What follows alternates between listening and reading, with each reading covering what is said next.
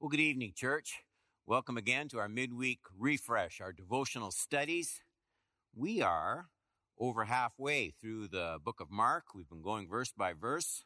This is part 15 close ups of Jesus through the lens of Mark's gospel. And I keep thinking of Paul's words. I've repeated them over and over, where Paul says, Beholding the glory of our Lord, we're transformed from one degree of glory to another. And so it's not just an academic thing, it's drawing close to Jesus and seeing his greatness and glory. There's one event that we're going to be looking at tonight, and that's the the uh, the account of Jesus and three disciples on the Mount of Transfiguration. And Mark records that in Mark chapter 9, verses 1 through 13. So we're going to look at the meaning and the importance of the transfiguration of Jesus on the Mount. Mark 9, verse 1. And he, that's Jesus, said to them, Truly I say to you, there are some standing here who will not taste death until they see the kingdom of God after it has come with power. And after six days, Jesus took with him Peter and James and John and led them up a high mountain by themselves, and he was transfigured before them. Verse 3 And his clothes became radiant, intensely white, as no one on earth could bleach them. And there appeared to them Elijah with Moses. That's interesting. And they were talking with Jesus. And Peter said to Jesus, Rabbi, it is good that we are here. Let us make three tents one for you, one for Moses, one for Elijah. And then I like Mark puts in in verse 6 for he did not know what to say. Peter's just, he's blithering. He didn't know what to say, for they were terrified. So don't be too hard on Peter. Verse 7 And a cloud overshadowed them, and a voice came out of the cloud This is my beloved Son. Listen to him. So it's not, notice, it's not listen to Moses, and it's not listen to Elijah. It's, it's listen to Jesus. Listen to him. Verse 8. And suddenly, looking around, they no longer saw anyone but Jesus only. And that's significant. Uh, Moses and Elijah, they vanished off the scene. There's a temporariness to their appearance. Jesus remains, abides, stays. Verse 9. And as they were coming down the mountain, he charged them to tell no one what they had seen. See, we've seen that repeatedly now. He charged them to tell no one what they had seen until the Son of Man had risen from the dead. 10. So they kept the matter to themselves, questioning what this rising from the dead might mean. Now, Jesus has told them plainly about his death and resurrection. They're still not getting it, and Jesus sees that. That's part of the reason for saying, don't, don't talk about this yet. 11.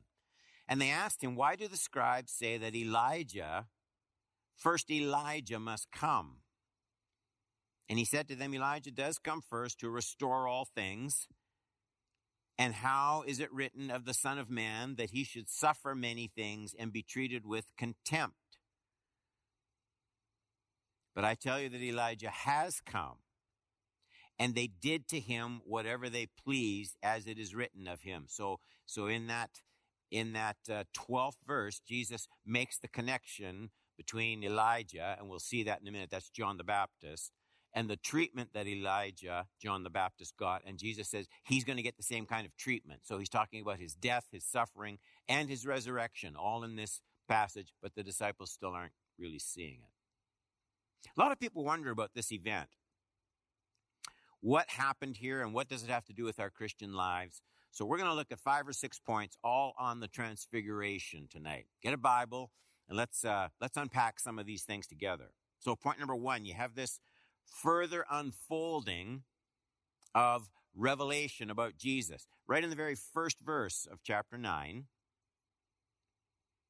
And he said to them, Truly I say to you, there are some standing here who will not taste death until they see the kingdom of God after it has come with power. Now, those are difficult words to interpret. Some people, uh, especially people who won't see death until they see the kingdom after it has come with power. And they seem to refer to the second coming. That's what you would think reading it. But there's a problem with that because many of these disciples did, well, all of them did die before that day would come.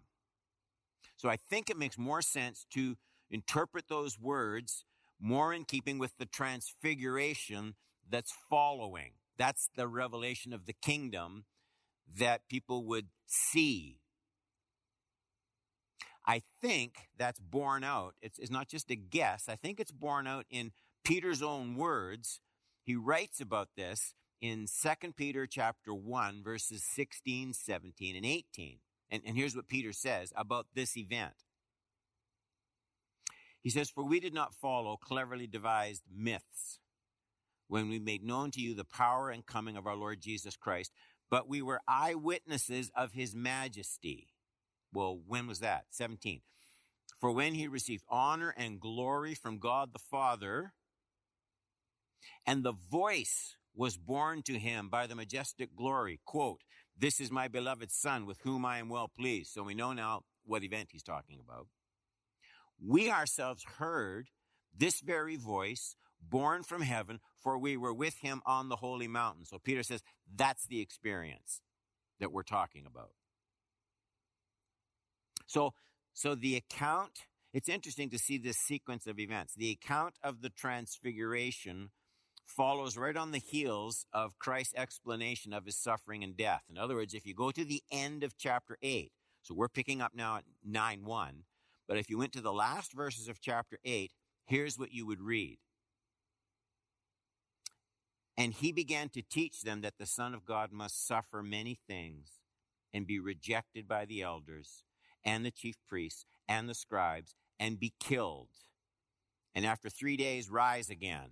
Interesting, in the very next account, they don't know what this resurrection is all about. Jesus had just talked to them about it. And he began to say this plainly. And Jesus took him aside, remember, and began to rebuke him. So I think the reason for the sequence, you have this strong teaching about Jesus' death, his suffering. Peter doesn't even like listening to it. And then right after that, Jesus takes these three disciples up on, on the mountain, I think to demonstrate, yes, there's suffering, death, rejection, that's what's going to happen to him, but that that's not the end of the story. And there's just no better way to picture that than they get this revelation of this glory of Jesus that they didn't see normally, not, not that kind of transfigured glory day by day. So the experience on the mount would be very encouraging to the disciples after they faced uh, persecution and suffering, the death of Jesus on the cross. It's a glimpse behind the curtain, future glory. And Jesus places this event right after talking to them about his suffering and his death. Okay, point number two. I think what you have here is a visible demonstration of the truth of Peter's confession. It's in verses 2, 3, and 4. Remember, Peter said, You're, you're the Christ, Son of the living God. And then 9, 2 to 4, you see a visible demonstration of this. After six days, Jesus took with him Peter, James, and John, led them up a high mountain by themselves, and he was transfigured before them. His clothes became radiant, intensely white, as no one on earth could bleach them. And there appeared to them Elijah with Moses, and they were talking with Jesus. So I just wanted you to notice a sequence, a progression here Peter comes to grasp the uniqueness of who Jesus is. That's in Mark 8 29. And then Jesus verifies Peter's words. You get it more in Matthew, where he says, Flesh and blood didn't reveal this to you, but the Spirit. That's in Matthew 16, 17. And then third, on the mount, you get this voice coming out of the cloud saying the very same thing about who Jesus was. That's in 9, 7. So three things back to back pointing to the uniqueness of Christ. And you just, you get the feeling from the gospel writers that, that it's this uniqueness of who Jesus is that gets repeated over and over so that we'll, we'll grasp who he is and the significance of what he accomplished in his incarnation, death, and, and resurrection. Okay, point number three. You have this interesting account of Moses and Elijah. It's in verses four and five of chapter nine. And there appeared to them Elijah with Moses, and they were talking with Jesus. And Peter said to Jesus, Rabbi, it's good that we are here. Let us make three tents one for you, one for Moses, one for Elijah. Moses and Elijah. What are they doing there? Well, I think it's it's it's more than just a sensational manifestation. I think they demonstrate in in picture. They demonstrate in picture what the disciples had begun to learn in theory. If you went back to Mark 8, 27 to 29, Jesus Jesus went on with his disciples to the villages in Caesarea Philippi. And on the way, he said to the disciples, Who do the people say that I am? Now look at the answer. And they told him, John the Baptist. And others say Elijah. And others, one of the prophets. And he asked them, But who do you say I am? And Peter answered, You are the Christ. So what you see here in this vivid revelation is Jesus is greater than both the law, Moses, and the prophets, Elijah. So both the law and the prophets find their fulfillment. They find their completion in Jesus Christ. And that's why you have this revelation on the mountain. The law, the prophets, all pointing to Jesus. And notice, they vanish. Jesus remains.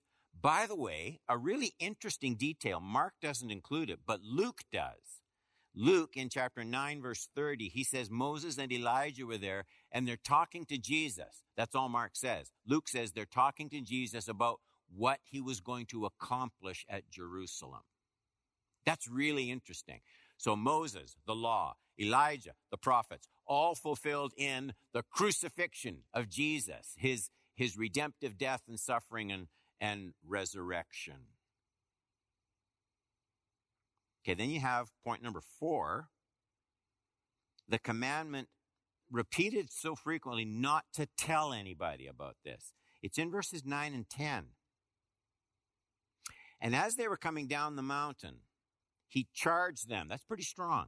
He charged them to tell no one what they had seen not forever, but until the Son of Man had been risen from the dead. And so they, they kept the matter to themselves, questioning, they still don't get it, what, what this rising from the dead might mean. It's the same thing we saw in Mark 8, 30 and 31. He strictly charged them, see it again, to tell no one about him. And he began to teach them that the Son of Man must suffer many things be rejected by the elders and the chief priests and the scribes and be killed and after three days rise again. So the disciples, they're still not getting it. They still don't get the whole picture. They were moved by what they saw on the mount for sure. They know something great about Jesus, but they still don't have a clear picture, not at the end of eight and not even in this account in chapter nine about how Jesus would suffer and die and rise again and the kind of kingdom he was going to build. They still, they don't have a full picture. And I think Jesus says, don't talk about this with anybody until after the resurrection. After the resurrection, they would begin to understand things they couldn't possibly understand yet. So wait until I'm risen from the dead, Jesus tells them. Point five. There, there, there is this question still. What, what about Elijah? Where do we get this stuff about Elijah and John the Baptist? It's in 11, 12, and 13. Because the disciples are confused. They asked him, Why do the scribes say that Elijah first must come? And he said to them, Elijah does come first to restore all things. And how is it written of the Son of Man that he should suffer many things and be treated with contempt. So Jesus is saying, I'm, I'm going to be treated the same way that they treated Elijah, John the Baptist. 13, but I tell you that Elijah has come. They did to him whatever they pleased, as it is written of him. Some of the scribes, some of the religious leaders, and some, and some people still to this day are waiting for Elijah to appear on the, on the scene before the Messiah would come. Of course, Elijah had, had come long ago and died. Notice something significant here. Jesus, he takes this prophecy, the prophecy in Malachi 4, 5, and 6, some of the last words in your Old Testament. And those verses read like this Malachi 4, 5, and 6. Behold, I will send you Elijah, the prophet, before the great and awesome day of the Lord comes. And he will turn the hearts of the fathers to their children, and the hearts of children to their fathers, lest I come and strike the land with a decree of utter destruction. And Jesus, notice, Jesus takes this prophecy the very words of this prophecy, Jesus takes it and applies them to John the Baptist. And something else. Jesus uses the prophecy exactly the same way this angel, the angel in the nativity account in, in Luke chapter 1, verses 11 to 17. The angel comes to Zechariah about his wife Elizabeth, about the birth of John the Baptist. So Jesus takes these words about the coming of Elijah and Malachi, and he applies them to John the Baptist. The angel comes to Zechariah and Elizabeth talking about John the Baptist and quotes the very same passage from Malachi. So what I'm saying is there's just very, very good uh, theological base for saying the Elijah that's being talked about in these verses is John the Baptist. And Jesus' point is John the Baptist came. They killed John the Baptist. And that's what they're going to do to me. The people's hearts have not changed. The last point, I want to ask the question. Peter, it says in the text, he doesn't know what he's saying. He's terrified. And he says in verses 5 and 6 Rabbi, it is good that we are here. Let's make three tents one for you, one for Moses, one for Elijah. Is that a good idea or is that a bad idea? Well, I think it's good for Peter, James, John, and Cedarview Community Church. It's good for all of us to see the connection these three people on the mount. It's good to know the connection between the law, the prophets, the law fulfilled in Christ, the prophets proclaiming the coming of Christ. So it's good to see the connection of Moses, Elijah, and Christ. That's good. Three tabernacles and three objects of worship, that's bad. They point to Christ, they fade off the scene Christ abides, and I, and I just love the voice that comes out of the cloud and says, This is my beloved Son. Listen to him. Listen to Jesus. Listen to Jesus, the great prophet, king, high priest, shepherd of the church. And you won't go wrong hearing the voice of Jesus. My sheep hear my voice, and they follow me. Let's pray. What a great study. It almost, it almost enables us to feel like uh, we, got, we got to be the fly on the wall. We got to see what went on on the mount. What a glorious Christ we serve. Thank you for your death, your resurrection. Give us, give us understanding of your great work of redemption on our behalf. Let us love you more, follow you more closely, serve you more passionately, and always hear the words of the Father, listen to Jesus. I ask it in your name. Amen. Amen. Sunday, 10 o'clock, we'll be right here in the sanctuary at the church. I know you have to register and there's all the little rules and regulations about masks and everything else, but God's God's been so good. We're enjoying being together. We're also live streaming, keeping your joy. I want to talk about for for those who have followed Jesus for years, the constraining power of each new day in Christ. For Christians who have followed Jesus for years. And then at night, we're going to wrap up our series on repentance the construction of a godly life and how repentance is tied to that. It's a, it's a good series, an important series.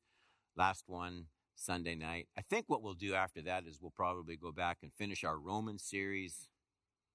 God bless you, church. Stay in the Word, listen to Jesus, and love one another.